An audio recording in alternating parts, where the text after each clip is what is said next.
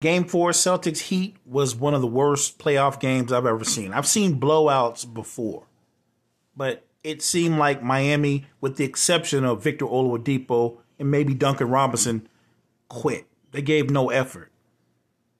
And I said, for Miami to win this series, for them to have a real shot to get to the finals again, Jimmy Butler could be and would have to be the best player. But if Jimmy Butler is compromised physically, if he's got a problem with his knee and he can't be Jimmy Butler, he's a lesser version of himself, Miami won't win this series. Period. That's if Jimmy Buckets can't be who he is, it's over. But Bam Adebayo, there's no excuse for the effort or lack of effort. You were the best player in game three. And we'd been waiting to see you, and you didn't show up until game three. And then you turn around in game four, nothing. No heart, no fight, no nothing. Bam has all the talent in the world. And if you rank the big men in this series, on talent alone, he's the best big man. Not just the best big man, he's one of the best players in this series, talent alone. But you can't get effort from him. You can't get a steady, impactful game from him. The effort, the aggression, it's every other game. That's another reason they can't win this series. If Miami goes on to lose this series, and obviously, like I said, if Jimmy Butler's compromised and he can't give you 25 or more and be who he is, the series is already over. But if they're going to give you the kind of effort that they gave last night, it's a wrap, period. If you're going to quit, if it's over, then just play your young players and start developing them for the future. Give Gabe Vincent and Caleb Martin you know what I'm saying? Get, give Strus, give those guys more minutes because your veterans, your star players, especially Bam Adebayo, Jimmy Butler's got a health issue, but Bam, no excuse. I know Kyle Lowry's working his way back, but the idea that your starters, that your starters go seven for 36. I, I don't need to tell you what Boston did. I can just tell you what Miami didn't do. They didn't come to compete. Period.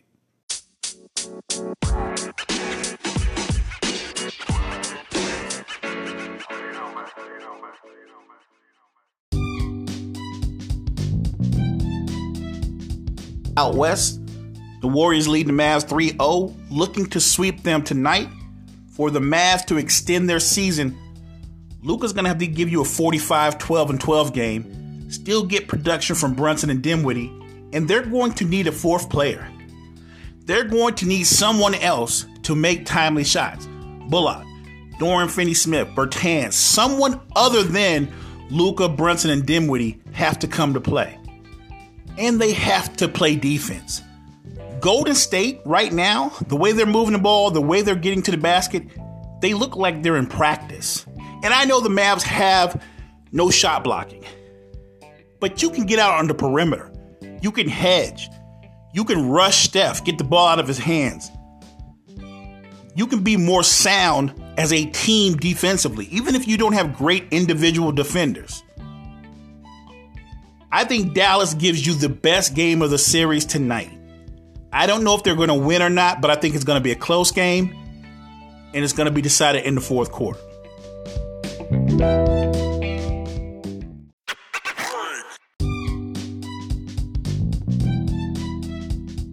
I think the keys for tonight's Mavs Golden State Warriors game, I, th- I think the keys really is the Mavs have to stay attached to the Warriors if the Warriors get out to another fast start. On the flip side, I think the Mavs need to attack the basket like the Warriors have. And I've mentioned this before. The Warriors don't have a lot of shot blocking, maybe more than the Mavs, but they don't have shot blockers. The Mavericks have to attack the basket and not with floaters, but go to the hole knowing there's going to be contact. Tonight, I think Luka needs to go to the hole trying to get to the free throw line 20, 25 times a game. Same, same for Jalen Brunson.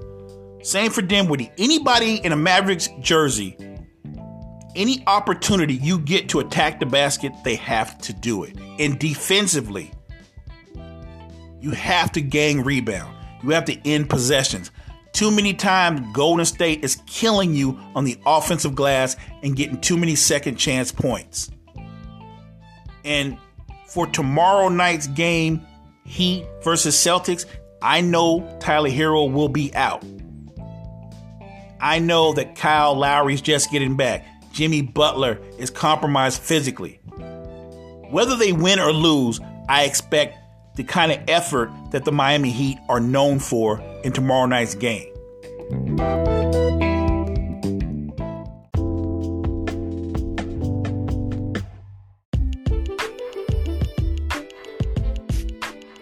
One last take. Sports fans do this all the time. I'm guilty of this. We do this. We get caught up in the moment sometimes and see a player do something special and immediately want to go to he's one of the all-time greats. He's he's made it to that next level. I heard someone say today that if Steph Curry wins the finals MVP this season, along with the title, obviously, it will put him right in the middle of Mount Rushmore and not Magic Johnson out of Mount Rushmore. That's insanity. And that's not that's not anything to do about being stuck in the past or anything. You're talking about someone who went to nine finals in 12 years, won five championships, three times finals MVP, three times regular season MVP. A guy that literally, with Larry Bird, saved the NBA. One of the greatest, if not the greatest leader in professional basketball. I'm sorry. Steph is a great player. And I think he's changed the game in the sense that he's taken what people have done with the three point shot and weaponized it to a whole nother level. Because Steph, unlike most guys, he's not a catch and shoot guy. He's taking you off the dribble and raining it from 35, 40 feet. He's special and unique that way. But it's not like he's unguardable or that Steph has 10 scoring titles or that he has six MVPs or he has four or five finals MVPs. He's a special talent. Magic Johnson is not just an all time great, he's legit Mount Rushmore. And I said this earlier today, and I'll say it again. Because if you're launching him into Mount Rushmore, that would mean top four all time. Take the best version of Steph, whatever version you want, the very best version of Steph, and then take the best version of Kobe Bryant. And tell me with a straight face, Steph Curry's better than Kobe Bryant.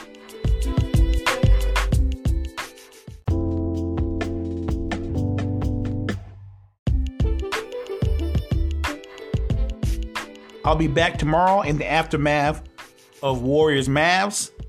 Also, we'll get into Celtics Heat. And, and, and we're going to talk about something else.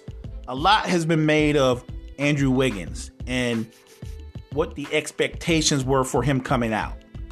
And I've said this many times that there are a lot of talented and gifted players, but they're not meant to be number ones. Some aren't even meant to be number twos, and they have to find their niche. Another example is Joe Johnson, terrific scorer, talented player. But I don't think Joe Johnson was meant to be the guy. Just think how productive and how we would look at Joe Johnson, say if he played alongside a guy like Tim Duncan or if he played alongside LeBron James. Andrew Wiggins came out with a lot of hype. He was the number one pick, and it wasn't that he didn't play well, but he wasn't the kind of player that was a transformative player or he changed the fortunes of a franchise. He's a very good player. He has number one talent, but he has the mentality of someone who's comfortable being a third or fourth option. And there's nothing wrong with that.